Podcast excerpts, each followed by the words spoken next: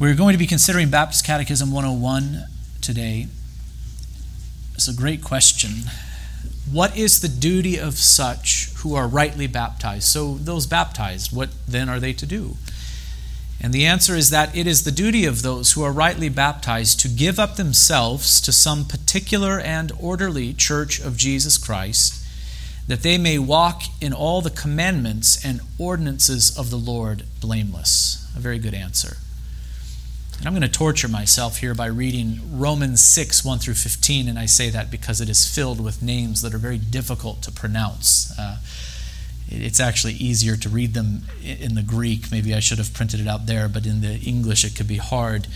Um, but as we come to these names, okay, Paul is writing to the church in Rome.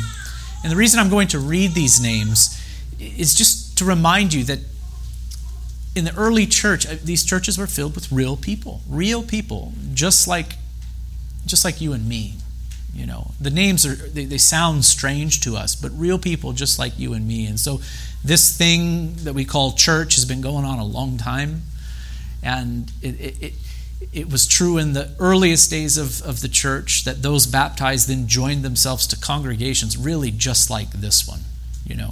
Isn't that marvelous to think about? This isn't a new invention. It, it's a very old thing. Um, um, the church has, has, been, has been doing this for a long time, filled, filled with real people, uh, real believers who were baptized in the name of the Father, the Son, and the Holy Spirit. And so let us read God's most holy word, Romans 16, 1 through 15.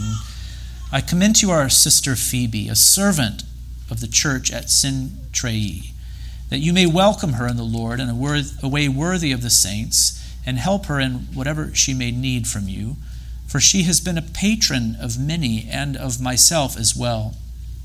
Greet Priscilla and Aquila, my fellow workers in Christ Jesus, who risked their necks for my life, to whom not only I give thanks, but all the churches of the Gentiles give thanks as well.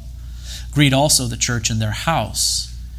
Greet my beloved Epaenetus, who was the first convert to Christ in Asia. Greet Mary, who has worked hard for you. Greet Andronicus and Junia, my kinsmen and my fellow prisoners. They are well known to the apostles, and they were in Christ before me. Greet Ampliatus, my beloved in the Lord. Greet Urbanus, our fellow worker in Christ. Greet my beloved Stachys. Greet Apelles, who is approved in Christ. Greet those who belong to the family of Aristobulus. Greet my kinsman, Herodion. Greet those in the Lord who belong to the family of Narcissus. Greet those workers in the Lord, Tryphaenas and Tri, Tryphosa. Greet the beloved per- Persis, who has worked hard in the Lord. Greet Rufus, chosen in the Lord, and his mother, who has also been a mother to me as well. Greet Asyncritus, Phlegon, Hermas, Patrobas, Hermas, and the brothers who are with them. Greet Philologus, Julia, Nereus and his sister Olympas, and all the saints who are with them. Did I do okay reading those names? Good enough?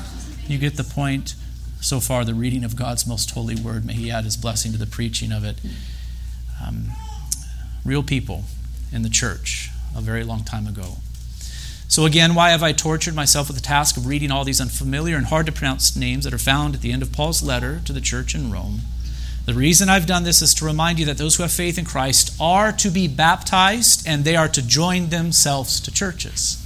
This is the Christian way. This is what is prescribed in the Holy Scriptures.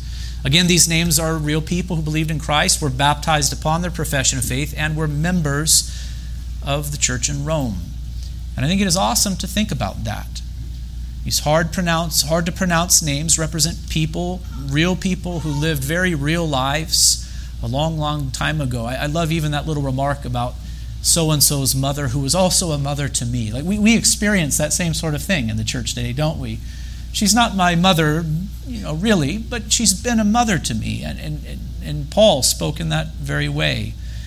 Uh, these people that we have just mentioned, they lived in very different time and in a very different place.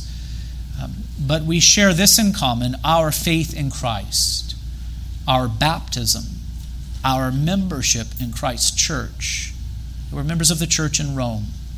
They heard the word read and preached there, and they celebrated the Lord's Supper there.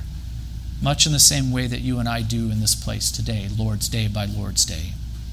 The question that we are considering from our catechism today reminds us of the same thing. Those who have faith in Christ are to be baptized, and those who are baptized are to join themselves to a local church where they will be taught to obey all that Christ commands us.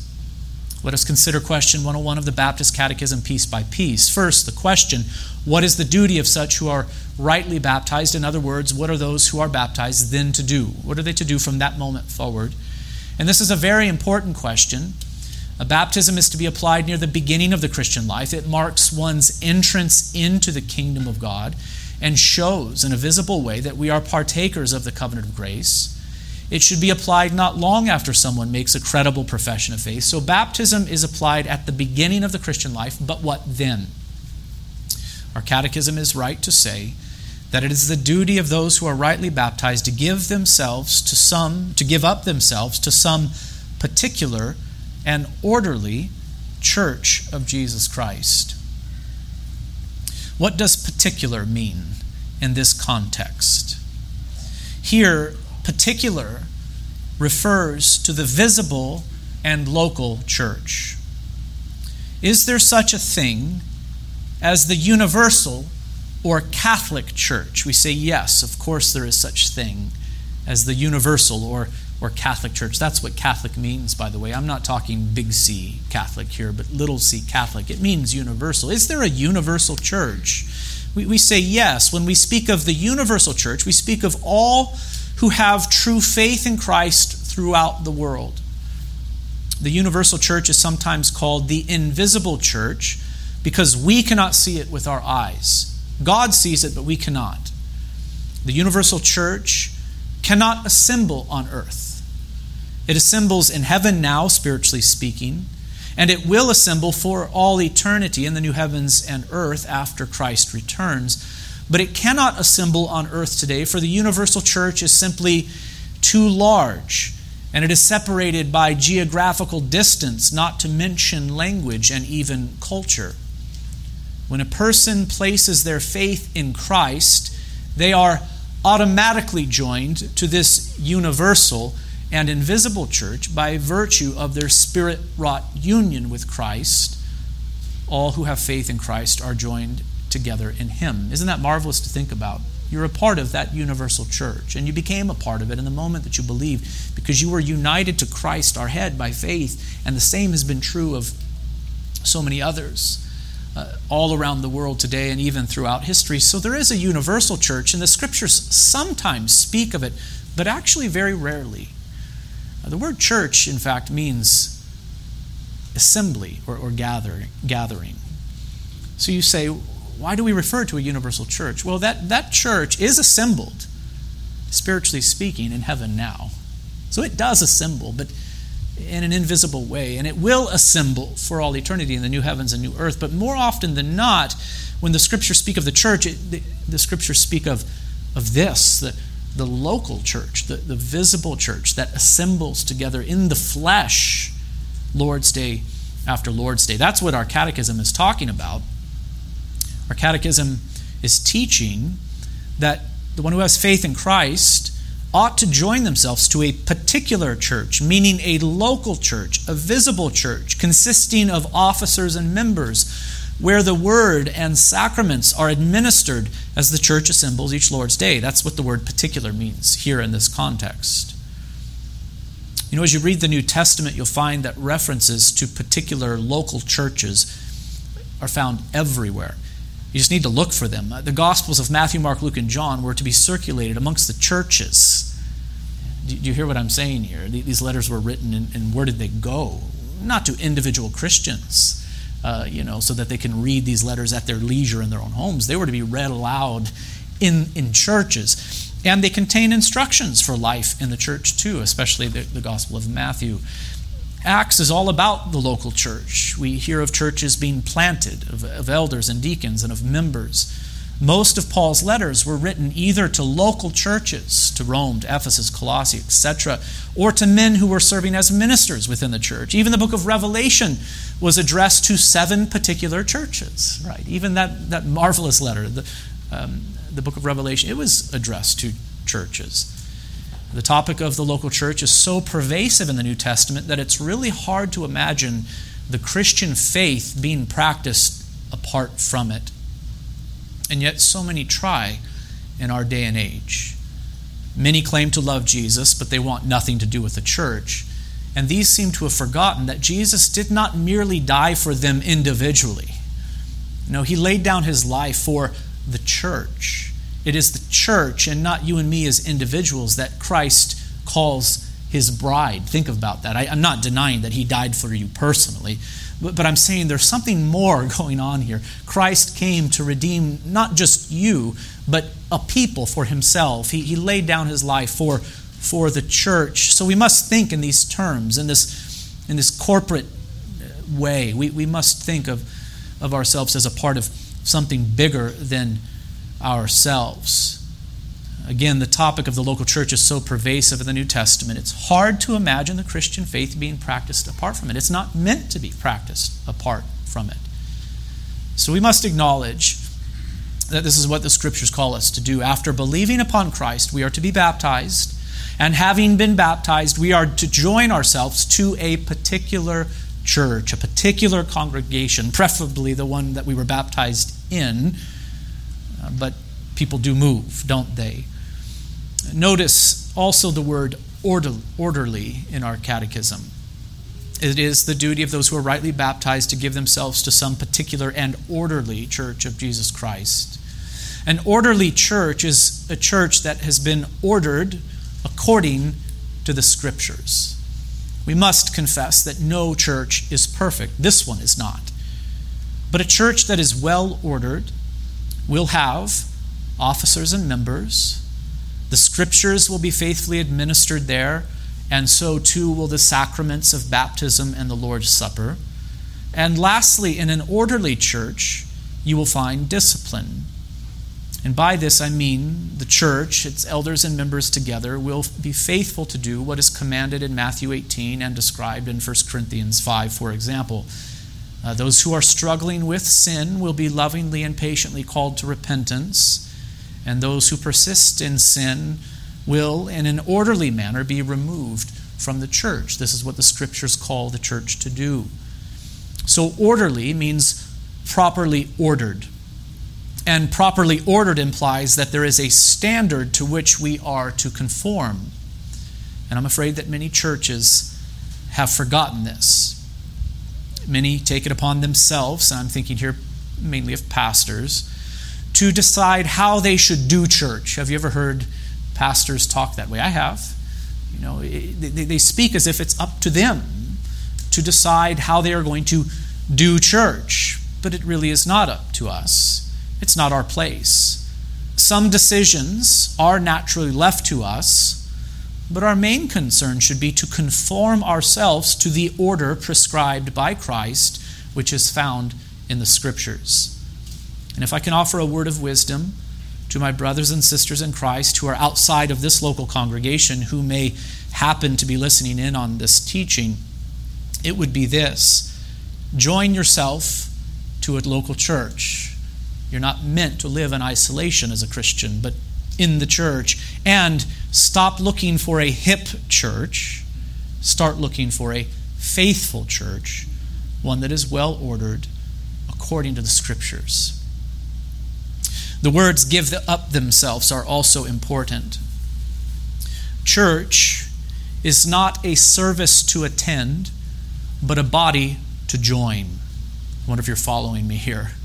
When someone joins a church, they make a commitment to that congregation, and the congregation makes a commitment to them. And what is that commitment? Well, in brief, we commit to be the church together to assemble for worship, to receive the word together, to partake of the ordinances, and to do and even be subject to discipline.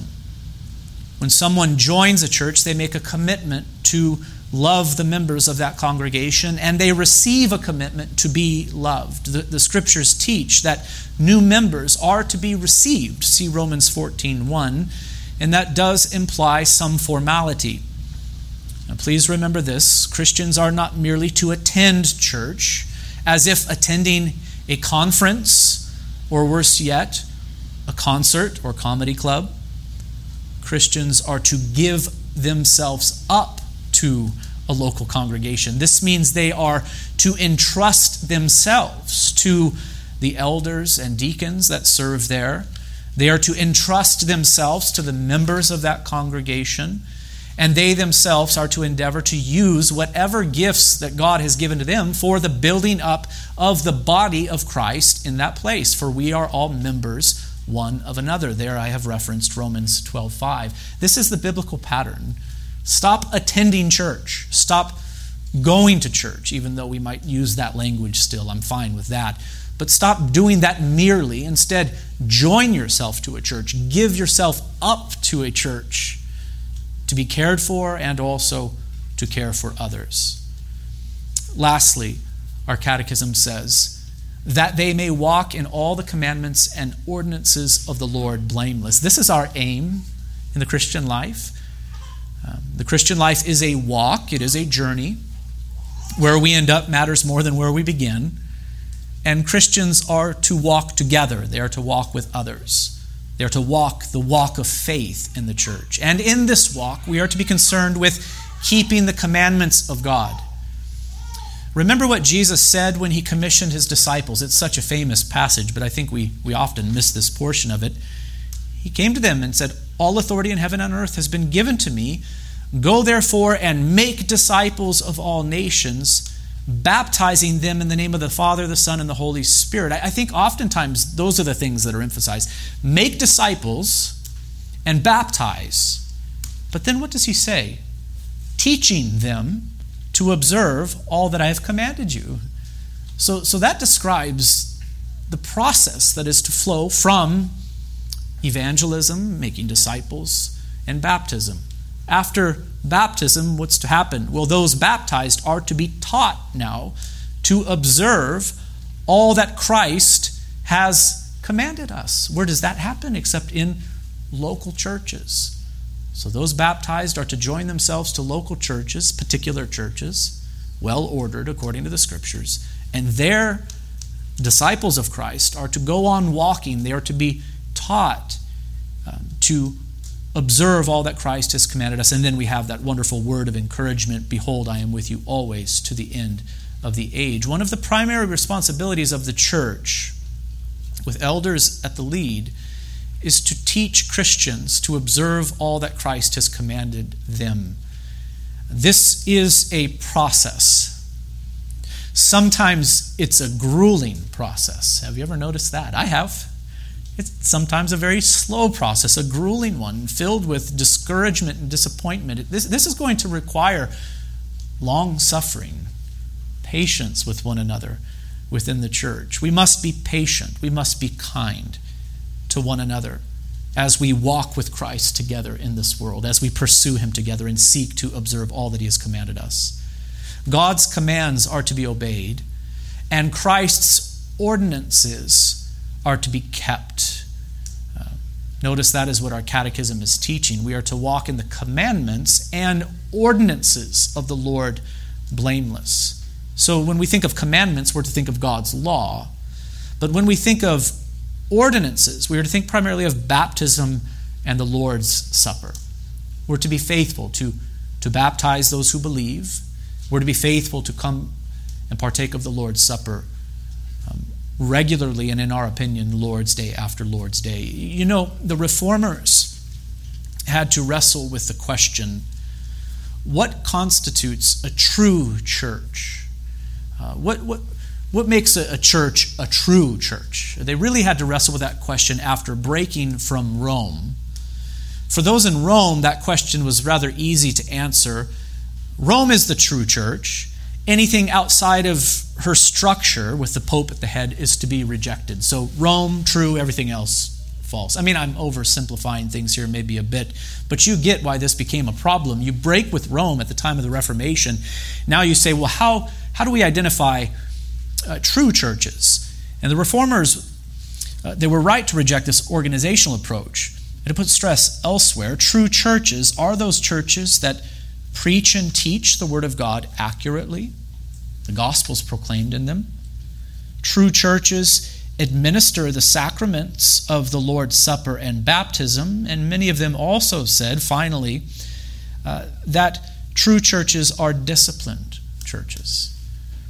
True churches uh, may be strong or weak, they may be pure or impure, relatively speaking, but these three marks uh, were, were, uh, were set forth as characterizations of, of true churches, and I think they were right. I think they were right. Uh, remember, this catechism that we are working our way through was compiled by particular or Reformed Baptists. And I think it is interesting that they did not say, it is the duty of those who are rightly baptized to give up themselves to some particular and particular and orderly particular Baptist church. That's not what they meant when they used the word particular. I've already made that clear. But they do not say you must join one of our churches, you know. They didn't say that.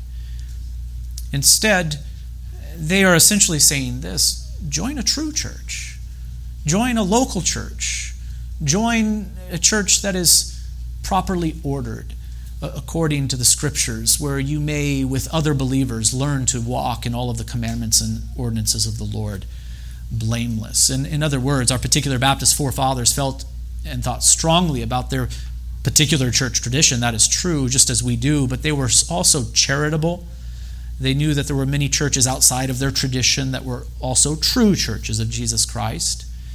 And I think we should rejoice whenever a person turns from their sin, is rightly baptized, and gives himself up to one of these to walk in all the commandments and ordinances of the Lord blameless. Do you agree? Okay. What is the duty of such who are rightly baptized?